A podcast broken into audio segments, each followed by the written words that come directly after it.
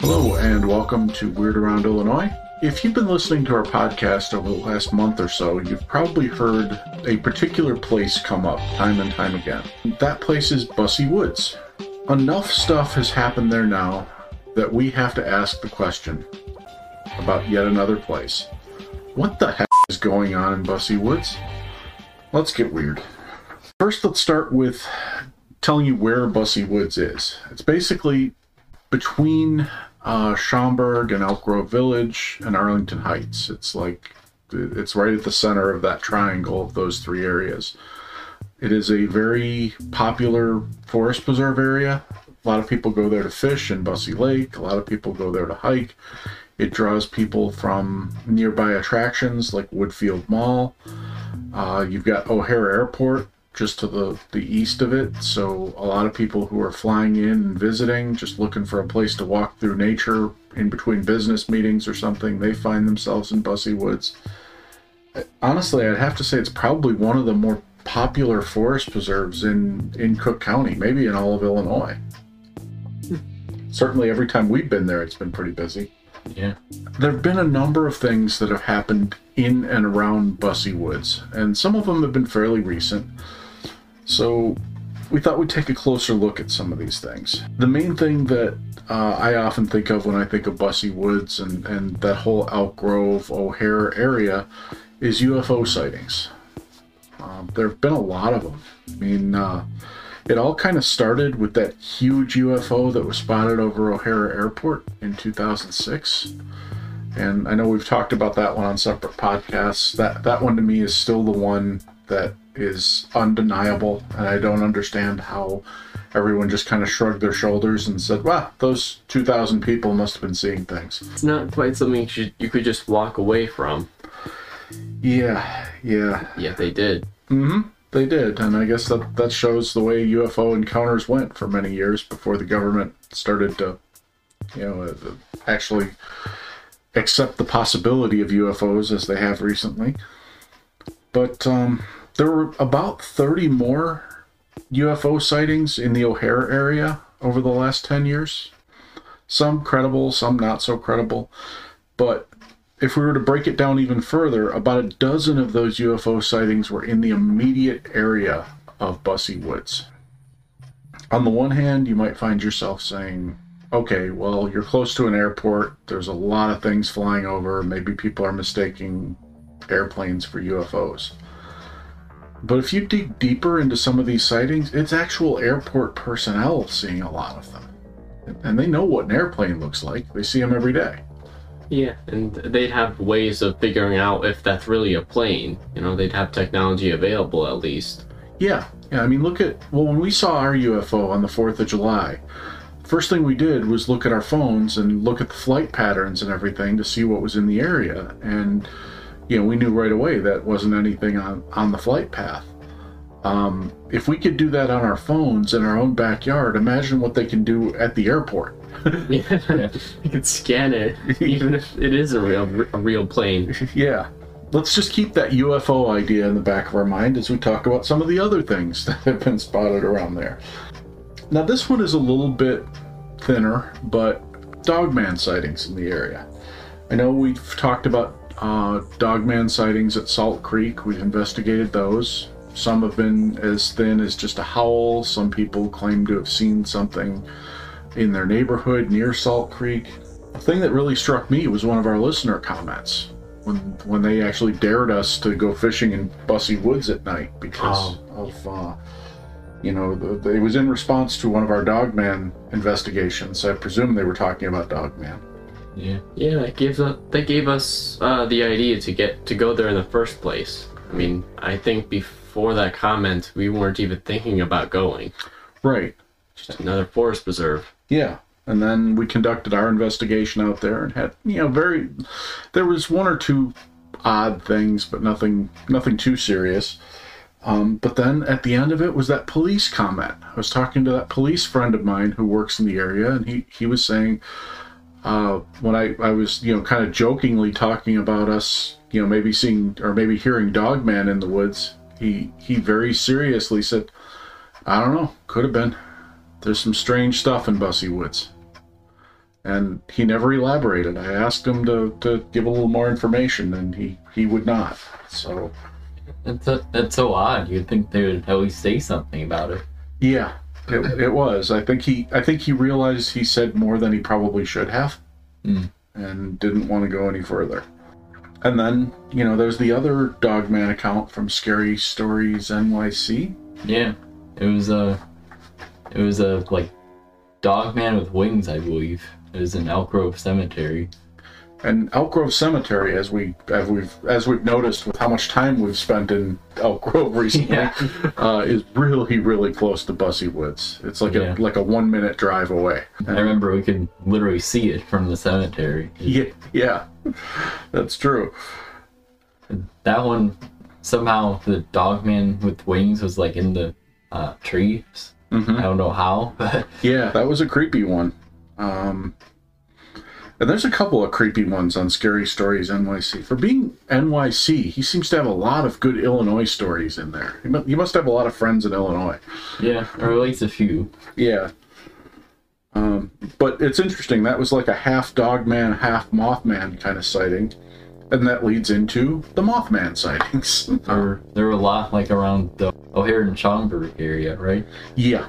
Yeah. And the ones closer to O'Hare, it seemed like there were a few of those kind of combined Mothman alien sightings. Or, you know, Mothman under a UFO or Mothman with a gray alien or something like that. But then as you get out toward Busse Woods, they're just the more traditional Mothman sightings. You know, the huge winged creature, or as I was telling you earlier, like a winged gargoyle. I think two of the three sightings in in the um, Busse Woods area actually actually used the word gargoyle, which I found interesting because that's that's not a word that gets used very often. And uh, for two different people to use that word to describe this thing, I, I, it's clear in my mind they were seeing the same thing. Then we get to some of the less um, paranormal but equally weird things that have happened over the last, uh, the very, well, a couple in very recent history. Um, the one that kind of encouraged us to make this podcast about was it one day or two days after we were last in Busse Woods that the plane crashed there? Just just one day. Yeah, just one day, and, and it was almost the exact spot where we were standing Yeah. in Busse Woods. Yeah, it was that exact end, the south end. Yeah. Oh wow. So there was a, a plane flying from Iowa to O'Hare, and the plane crashed in Busse Woods, the the south area where we were and where a lot of people were looking for the Bigfoot for the uh, the radio contest. Yeah, and uh, so far we've barely gotten any information on it. I mean, the pilot is kind of confused about what really happened. He was. There have been articles saying that he wasn't or he was injured, but let's assume that he was injured because I mean it, it must. It's a crash. Yeah, Yeah. I, I gotta believe he was at least rattled. I Yeah. don't know. You know, I like you. I read some accounts where they said he walked away with no injuries. I read some that said people found him with you know blood dripping from his head and confused about where he was. Yeah, but yeah, no- no information on uh, what really happened or what the main cause was. Yeah, the the FAA and the National Transportation Safety Board are both investigating the crash.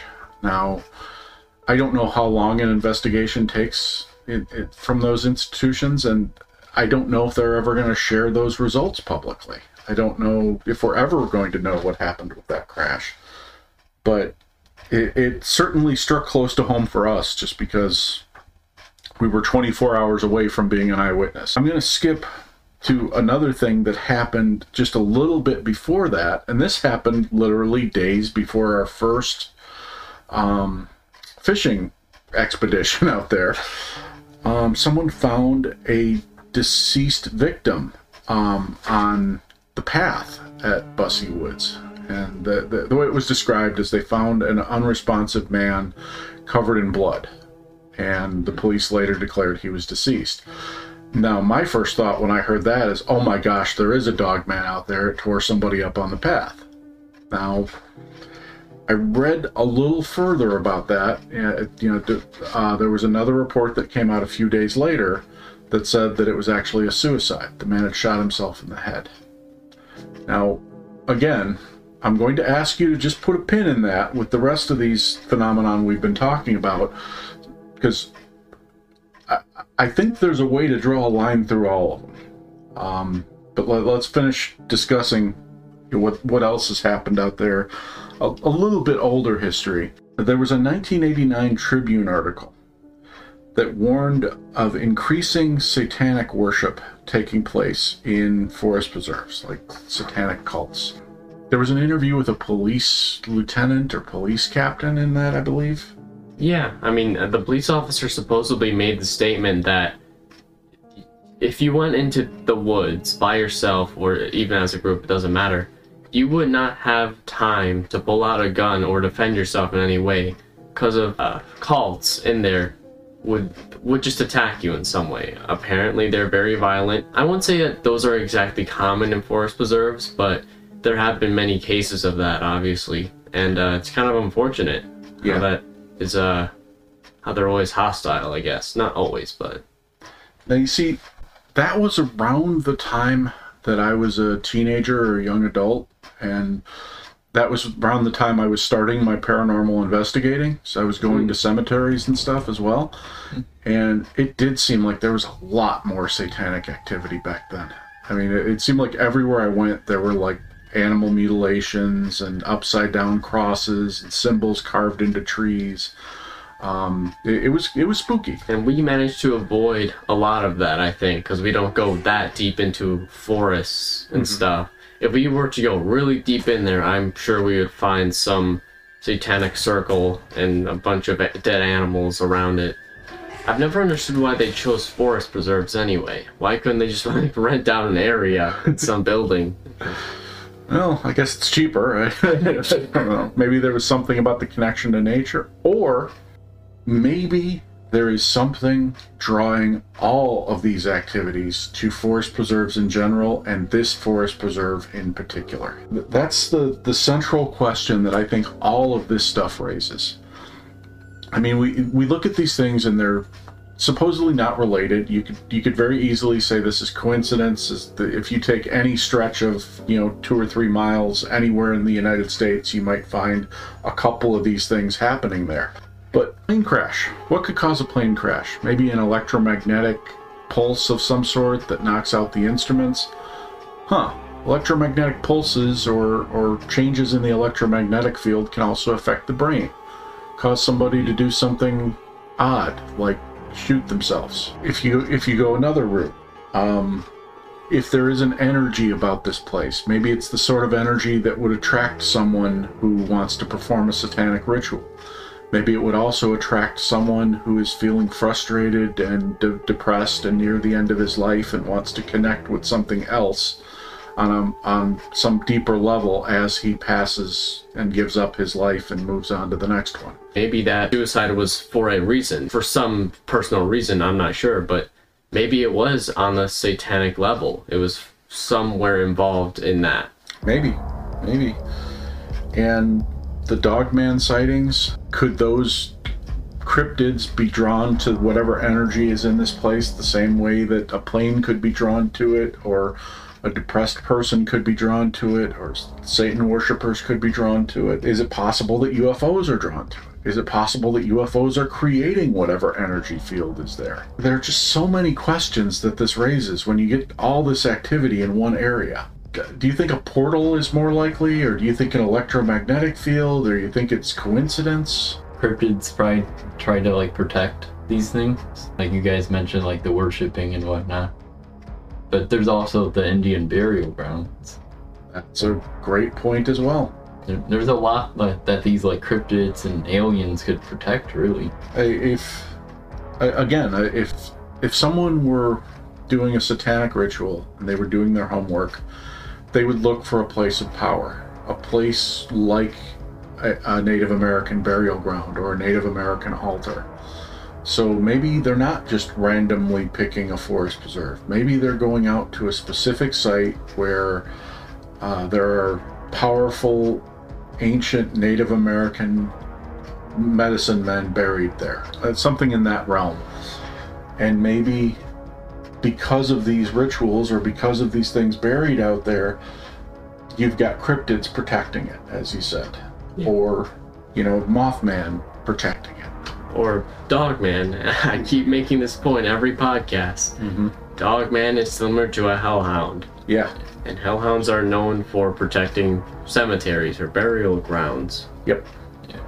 And with Mothman and UFOs, they have a great, um, like bird's eye view of that kind of stuff. So it makes sense. So you've got protection high and low. They've got a whole security team of cryptids. Or are the UFOs trying to extract that energy or that power from those areas, and Dogman and the other cryptids are protecting it? It poses so many weird, interesting questions, and it all kind of depends on what you believe. I mean, if you don't believe in cryptids, if you don't believe in UFOs, if you don't believe in um, ghosts or, or uh, Native American spiritualism or any of that, then it's a really simple answer. It's a forest preserve. A lot of people go to the forest preserve, weird things are bound to happen. If you do believe in any or all of these other things, then it's so easy to draw a line through all of them. It's so easy to connect them and just say, okay, well, this is a place of power. This is like a mini Bermuda Triangle or something where weird things in this part of Illinois are just drawn to this particular location. And, and we keep seeing that over and over. You know, whether it's uh, Bray Road in Wisconsin or um, we talked about uh, Cuba Road in Barrington. You know, we talked about Elk Grove Village, but maybe it's more specific than Elk Grove. Maybe it's the Busse Woods area. And, and of course, further south, you've got the, the Cahokia Mounds and Little, Little Egypt in southern Illinois. The same sites keep coming up over and over and over again.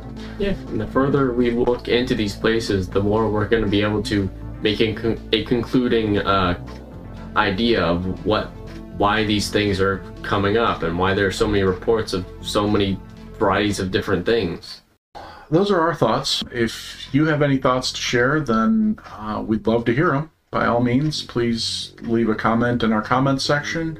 If you've seen something in Busse Woods or elsewhere and don't want to attach your name to it, just fill out our anonymous contact form. Please remember to subscribe to our newsletter and to like our podcast, tell your friends, subscribe if you haven't done so already. And as always, thank you for listening.